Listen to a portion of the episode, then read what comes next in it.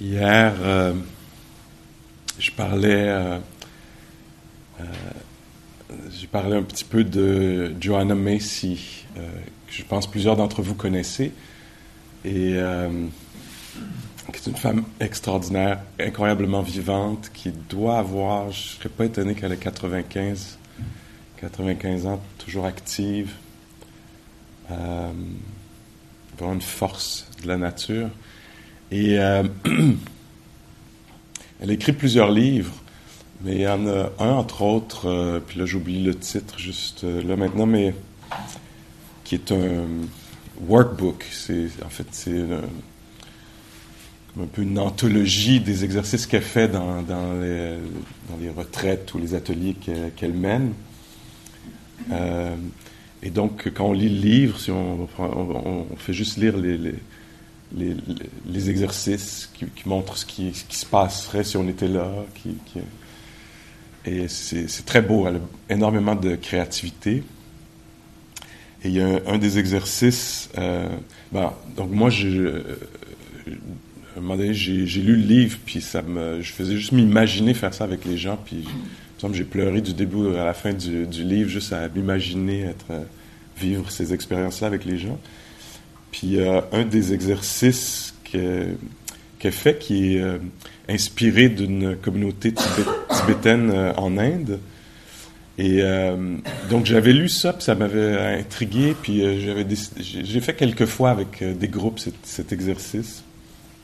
Je vous le décris un peu, ça s'appelle la danse du démembrement de l'ego. Et l'exercice est le suivant, les ça marche très bien euh, vers la fin d'une retraite, après avoir passé une semaine à observer euh, les patterns mentaux, euh, les conditionnements, etc. Et donc, on pourrait s'imaginer cette invitation-là pour nous. C'est comme si on disait, tiens, ce matin, il va y avoir dans la salle, par exemple, au sous-sol, on a, on a mis plein de d'objets de, pour faire du, bricolage, toutes sortes de trucs pour faire du bricolage. Et euh, donc la salle va être ouverte en bas. Et euh, il y a une partie de la matinée, quelques heures de la matinée, où vous pouvez descendre en bas, puis euh, aller créer une, soit une statue ou une poupée ou une, sculpture qui représente un peu les, les, choses que vous avez vues en fonction, là, les façons de, les conditionnements, les façons de se de penser à soi, de se concevoir, ou de se promouvoir, ou de se défendre, ou de les, choses qu'on voit dans la salle à manger, entre autres. Euh, mais euh, autour de, ouais, des, choses qu'on voit là. Et euh, puis ce soir, on va faire un, on va faire une sorte de rituel, on va faire un grand cercle, imaginez-vous, puis et là, ceux qui voudront pourront nous présenter leur, leur statuette ou ou euh, poupée, ou euh, je ne sais pas comment décrire ce, euh, leur représentation là, de leur de, de, l'ego. Et c'est ça, j'ai fait ça quelques fois. Puis une fois, je me suis retrouvé à assister Joanna dans une, dans une retraite. Puis on discutait comme ça. Puis j'ai dit, ah, tu sais, la danse pour démembrer l'ego, je, je l'ai déjà fait quelques fois. Bon, à ma façon, un petit peu, tout ça, tu sais. Ah, tu vas le faire, tu vas le faire ce soir, ou demain, ou en tout cas à la fin de la retraite, c'est toi qui le fais, c'est toi qui le fais, je vais te voir, ah, je suis trop content. Puis donc on le fait, puis à cette retraite-là, il y avait une centaine de personnes. Et, euh, et, euh, et, c'était un groupe qui, euh, qui se connaissait, c'est-à-dire qu'il y avait imaginons-nous que nous, on aurait fait sur deux ans peut-être cinq retraites ensemble. Hein, alors, on, aurait le temps de voir certaines choses plus clairement que d'autres. Et, euh, là, c'est ça, les gens sont, allés euh, créer des, petits personnages, des, objets. Euh, et le soir, c'était très étonnant parce qu'on a fait un grand cercle de 100 personnes. C'est quand même. et moi, ce qui m'a étonné, c'est que c'était beaucoup. j'ai cru remarquer que c'était beaucoup les personnes introverties, en fait, qui, qui venait. Euh, il y avait quelque chose de. Ben, c'est le rituel. Hein. Tout à coup, il y a une autre personnalité qui peut sortir. Il y avait presque quelque chose de. J'ai envie de dire presque clownet. Je c'est pas le bon mot exactement, mais avec quelque chose comme une autre. Je sais pas. Et, euh, et là, c'était très intéressant parce que. Ah, puis on avait fait une exposition aussi après, ben, les objets étaient là dans la salle. Hein. Alors quand on se promenait, c'était incroyable la créativité, les formes de ces choses-là. Puis je vous en décris juste quelques-unes pour vous montrer un peu des modèles de, ce que ça donnait. Euh, je me souviens que quelqu'un, euh, ah oui, quelqu'un est arrivé, puis c'était une sorte de coquillage comme ça, avec une petite ouverture dans la coquillage. Puis là, cette personne était rentrée dans le cercle, était là. Euh, donc, voici, ça c'est mon ego qui se cache euh, qui ne se livre jamais, je ne me livre jamais, mais j'observe et je juge de l'intérieur. Et, là, tout le monde, dans ce show and tell, l'invitation, c'était de, s'extasier de la créativité des formations euh, égoïques, je sais pas comment dire, mais, et là on disait, ah, fantastique, reste dans ta, dans ta cage, reste dans ta coquille, ne sors pas, ne sors pas, n'arrête pas de juger, continue, continue tu peux juger encore plus. Et là, on rigolait comme ça. Puis l'idée, c'était que tout à coup, c'était plus soi. Hein. C'était quelque chose qui était observable. Puis il pouvait y avoir euh, euh, un peu d'humour, tout ça. Puis ce qui était aussi parfaitement étonnant, c'est que les gens, euh, tout à coup, révélaient ce qu'on veut que personne sache. Hein. qu'on pense que personne ne sait, ou dont on a honte, ou... on essaie de manigancer, pas que ça soit trop vu, mais là, c'était complètement exposé. Ah, ça, c'est moi, comme ça. Puis il y a quelqu'un qui était arrivé avec il y avait je sais pas quoi, il y avait quelque chose, mais surtout il y avait des, longs fils avec des, cailloux, des roches comme ça qui pendaient, ça c'est ce qui m'est arrivé là, ça c'est ce qui m'est arrivé, puis ça c'est les choses qui pèsent sur ma vie, et je vais pas les laisser tomber, j'y tiens, je me définis par ça, non, garde tous ces poids, ne les laisse pas tomber. et, euh, et comme ça, puis euh, tiens, juste une troisième dont je me souviens, il y avait quelqu'un qui, qui est arrivé avec un genre d'objet, un peu peut-être la forme d'une sorte de corps en dessous, mais on pouvait pas voir parce qu'il y avait plein de rubans qui, euh, qui cachaient. Et la personne disait, alors ça, c'est la fondation que j'ai euh, euh, fondée, justement. Ça, c'est, ça, c'est mon doctorant ceci, ça c'est... Moi, je suis parent de trois magnifiques enfants, dont deux sont professeurs à l'université. Et, et, et vous ne me verrez jamais parce que je suis caché derrière toutes ces réalisations. Et tout le monde dit Waouh, magnifique, reste, reste caché, reste caché, ne sors pas, ne sors pas. Et, euh, et donc, c'est ça, de, de, découvrir un peu les patterns qui sont en fonction, toutes ces mauvaises nouvelles un peu euh, euh, qu'on voit, là, ce à quoi on, s'identifie, là. J'imagine quelqu'un aurait pu arriver avec quelque chose de très ben, flamboyant où il y avait, j'ai des souvenirs qui me viennent, mais, euh, ah, moi, je suis tellement généreuse et tellement bienveillante et tellement ceci et tellement c'est ça, puis qu'on voit un peu la frime derrière l'affaire, là, ou l'identification. puis euh, c'est ça, c'est bienveillant, hein, c'est humoristique, c'est ludique et bienveillant, puis c'est une façon de ne pas être trop pris dans l'histoire. Et euh, J'amène ça ici ce matin parce que dans la pratique, ces choses-là sont révélées. Hein.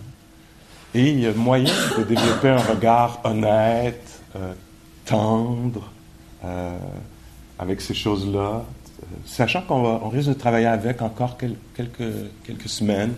Hein, puis je me souviens, Carol Wilson, une fois, j'étais dans une des longues retraites, puis je, je commençais ma pratique. Là, ça faisait peut-être deux ans que je pratiquais. Puis je me souviens, elle avait dit euh, ah, J'ai beaucoup, beaucoup de, respect pour les, tous ces conditionnements, toutes ces façons qu'on a, d'être. C'est, franchement, c'est très, très long, se départir de ces choses-là. Je me souviens, dans mon arrogance, j'étais assis sur le coussin, puis je me disais encore euh, un an ou deux, puis on, va faire le ménage, tu sais, puis je me disais, mais, euh, elle me déçoit, tu sais, j'aimais bien, alors c'est une de mes enseignantes vraiment préférées, Carl, et je me disais, ah, c'est décevant qu'elle dise ça, euh, franchement, un peu de courage, un peu de détermination. là, ben, bon, là, ça fait 25 ans, et puis là, je me dis, ah ben, je pense qu'elle avait raison, ça prend un petit peu de temps à défaire ces choses. Mais donc, c'est ça. Ici, euh, on a cette chance-là. Hein. C'est pour ça qu'on est venu ici. Le, setup, le silence, tout, ça, c'est pour que ces choses-là soient révélées, là, soient comme une sorte de loupe. Hein. ça apparaît très. Euh, ça peut, en tout cas, apparaître plus clairement, les, schémas, les façons qu'on a d'être. Euh, et c'est ça. C'est possible de ne pas s'identifier, mais de reconnaître que c'est là, que ça apparaît souvent et que ça mérite qu'on s'y attarde, qu'on en devienne conscient. Puis une des façons de peut-être la question euh, pourrait être comment est-ce qu'on est-ce lâche prise sur ces, choses-là? Donc c'est pas euh, c'est pas une question de volonté hein, c'est pas c'est pas seulement en tout cas une question de volonté. Bon j'arrête ce, truc de regard dur sur moi-même. J'arrête maintenant c'est pas exactement comme ça ce que j'ai cru observer dans, la pratique c'est que c'est que, en fait, j'y pense comme. J'y pense un peu comme. Euh, euh, il faut mariner dans ces choses-là. Il faut aller à la rencontre de, ceci régulièrement, mais avec pleine conscience. Plutôt que d'être dupe ou de vouloir s'en débarrasser, toujours cette voie du milieu de Ah, voilà, voilà, c'est arrivé, on est dedans. L'arrogance, la comparaison, la honte, et toute activité connexe. Hein? Et là, d'être dedans, puis de... Puis je me souviens même dans un, pendant un moment dans ma pratique, euh, maintenant je, je dis plus ces paroles-là parce que c'est comme intégré, mais je me rappelle qu'il y a un moment dans ma pratique où je, je disais souvent, ah, ne t'en va pas trop vite, reste, reste là, ça fait mal, ça, reste là, reste là, opinion chargée, désir avide, plus vouloir être, vouloir être ailleurs, vouloir que ceci, aversion, quoi que ce soit, reste, reste un peu, reste un peu que je te sente en pleine conscience que il y a beaucoup d'informations là-dedans. Il faut que je sois au contact de ça pour que quelque chose plus profondément soit secoué. Vipassana, c'est ça. Hein. Être euh, qu'on voit, qu'on sente profondément le, les désavantages ou les dangers de, cette chose-là, qu'on soit perturbé. Sinon, ça reste superficiel. Ah, faut que j'arrête de faire ça, je fais toujours ça, faut que j'arrête de faire ça. Non. Il faut, faut, vraiment le sentir pour, euh, pour qu'on fasse ah, que quelque chose. puis le lâcher prise, c'est le résultat de la compréhension profonde que quelque chose n'est pas utile. Et euh, ces phrases-là aussi qui me reviennent souvent, celle d'un maître zen euh, coréen qui vivait aux États-Unis et qui, qui, connaissait peu de mots en anglais, en tout cas les premières années de son arrivée, mais qui enseignait. Et parfois, les gens décrivaient un peu leur état mental. Ah, je suis toujours prêt avec ça, je suis coincé avec ça, il y a cette chose. Et apparemment, moi, je n'ai pas travaillé avec, mais j'ai entendu assez de personnes décrire leur, euh, leur, euh, leur, rencontre avec ou les, ses enseignements. Et, et lui, disait, euh, parfois, quand les gens décrivaient Ah, je suis encore en train de faire ça, je suis encore pris, je me prends la tête avec ça. Et sa réponse souvent c'était en anglais More suffering needed. Il faut baigner là-dedans encore un peu. Encore un peu. Euh, sans se blâmer, sans, mais avec conscience. Il faut, faut, être au contact de ça encore un petit peu pour que quelque chose euh, lâche prise.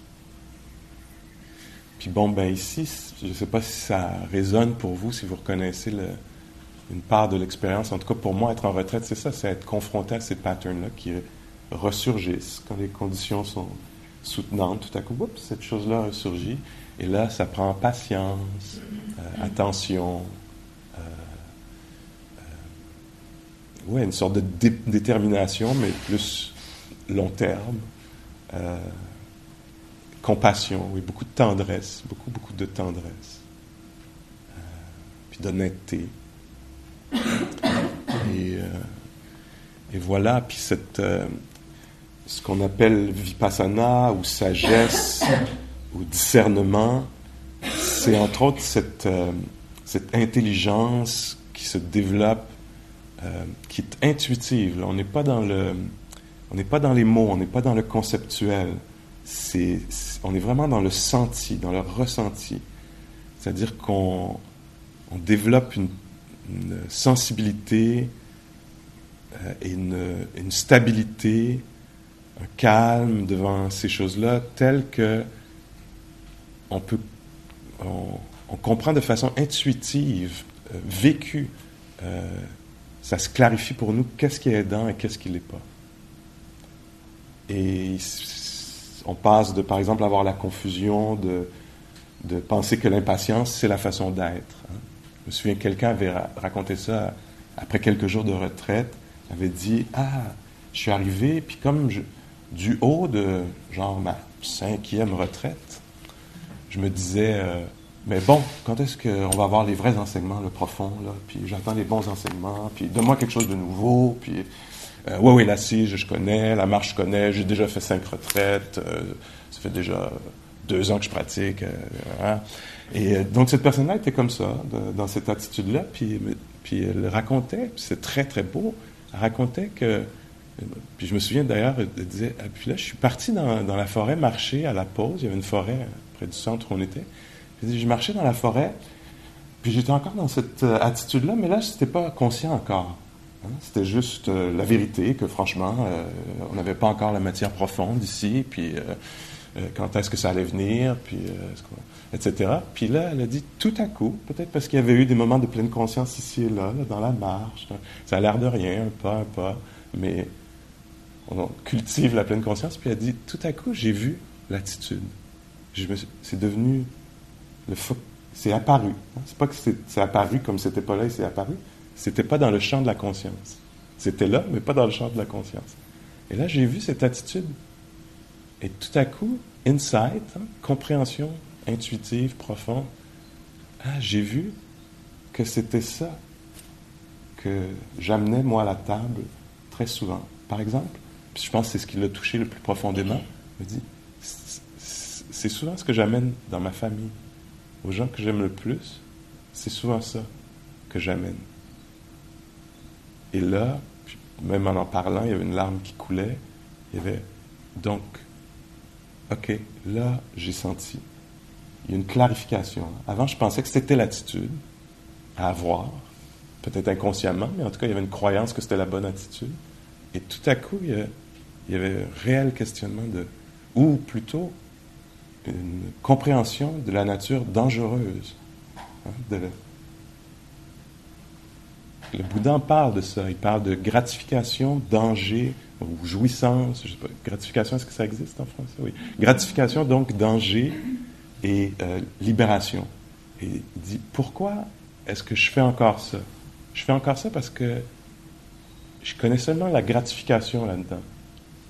Tant que je n'aurais pas vu ou senti très clairement le danger, il n'y aura pas libération. Mais quand il va y avoir une compréhension très profonde du danger de cette attitude, la libération va être presque assurée après. Et donc il faut faut entrer en contact, voir ça,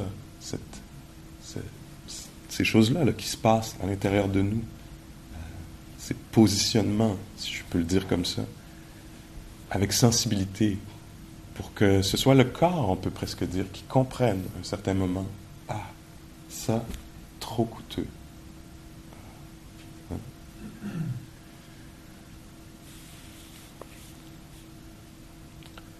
Alors on a la chance aujourd'hui la météo est excellente pour ceci, pour continuer cette recherche-là sans pousser, sans forcer. On ne peut pas euh, tirer sur la carotte pour qu'elle pousse plus vite. Hein. C'est, nous, on fait juste humblement se présenter, se présenter, puis les choses se révèlent d'elles-mêmes. OK. Allons voir sur le, sur le terrain Qu'est-ce qui se passe?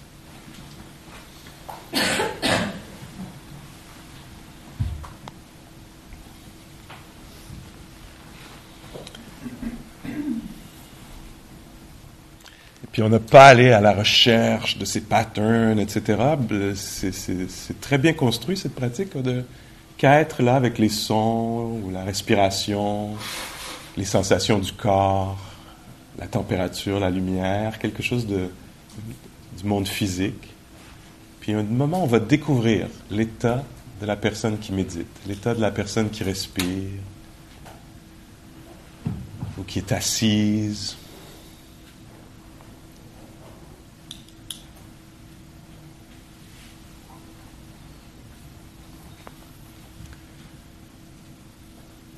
Se déplaçant ici dans le centre, en allant ou en revenant de la marche ou en marchant, il y a des choses qui vont apparaître.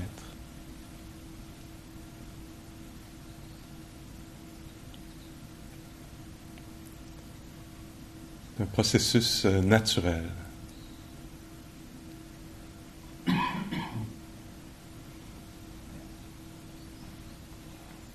Puis en chemin aussi, on va découvrir les très belles attitudes. On va devenir sensible à celles-ci aussi, ou celles qui sont aidantes. Puis on va pouvoir euh, voir pour nous-mêmes, en dehors d'une certaine liste qui pourrait exister des bonnes attitudes. Vipassana, on va pouvoir le savoir pour nous-mêmes, pour l'avoir senti.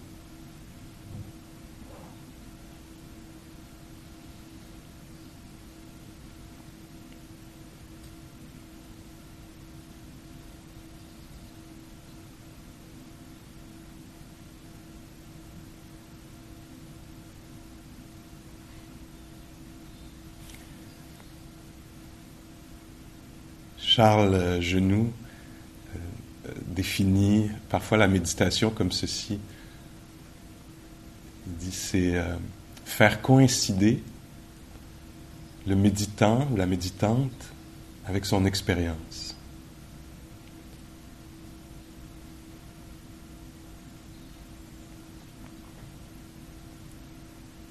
J'aime bien, je trouve qu'il y a un petit côté humoristique là-dedans, faire coïncider la méditante et le méditant avec son expérience plutôt que d'être ailleurs, à faire autre chose.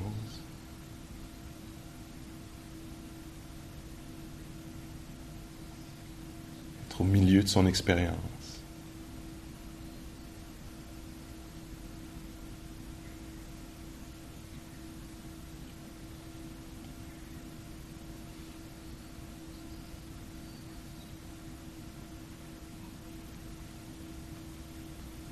Sensible à ce qui est vécu en ce moment.